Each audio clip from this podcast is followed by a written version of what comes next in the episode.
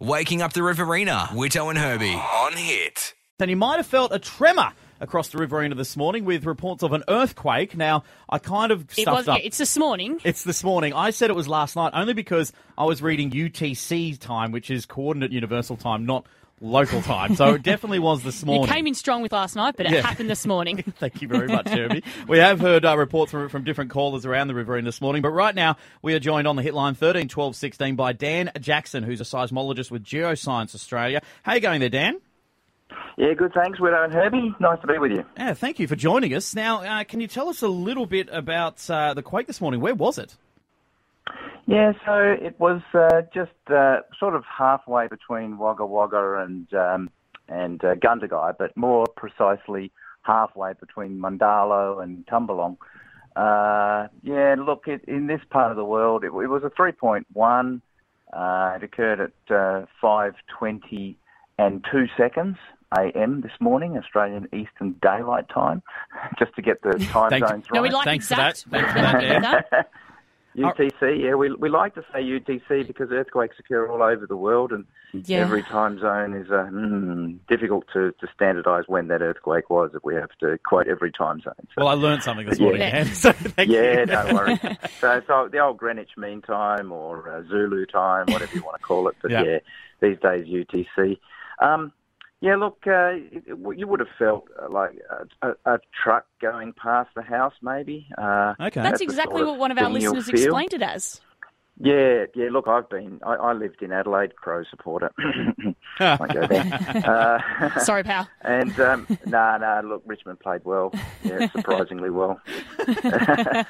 so you, you've experienced them before.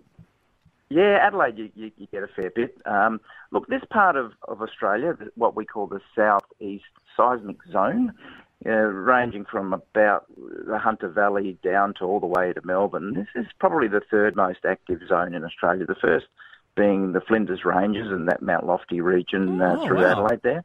Uh, yeah, they get quite a few earthquakes in the Flinders Ranges. Have a look on Google Maps, have a look at a satellite image, and you can see the Flinders Ranges deforming in front of you. it's got Right. In terms of the beautiful looking- 3.1 magnitude, Yeah. how big is that in earthquake language? Oh, uh, it's it's considered pretty small. I mean, this didn't Oh. even alert us to uh, doing a um, uh, what we call uh, um, an earthquake alert that would alert SES, etc. Okay. This is uh, yeah, not not enough to um, to actually cause any damage at all. You'd have to get up to magnitude four and a half, and even if you're right on top of it, you know that might only just cause a little bit. But generally, five and above, you start to see a little bit of damage if you're nearby. Consider, you know, Newcastle was, um, you know, a, a 5.2, so 5.3. So, um, So, Dan, yeah. there's no need for anyone to check their houses this morning, foundations and things. 3.1 No, is, no, is, no, is not- just, not like you all. say, a big truck going past.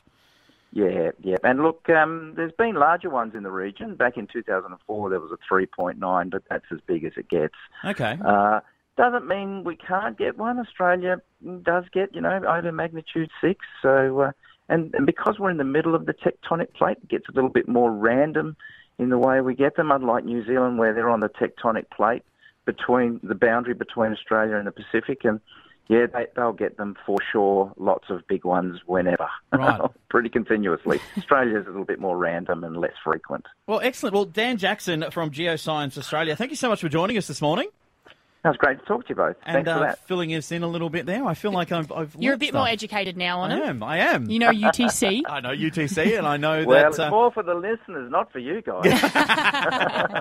Waking up the Riverina, Whitto and Herbie on Hit.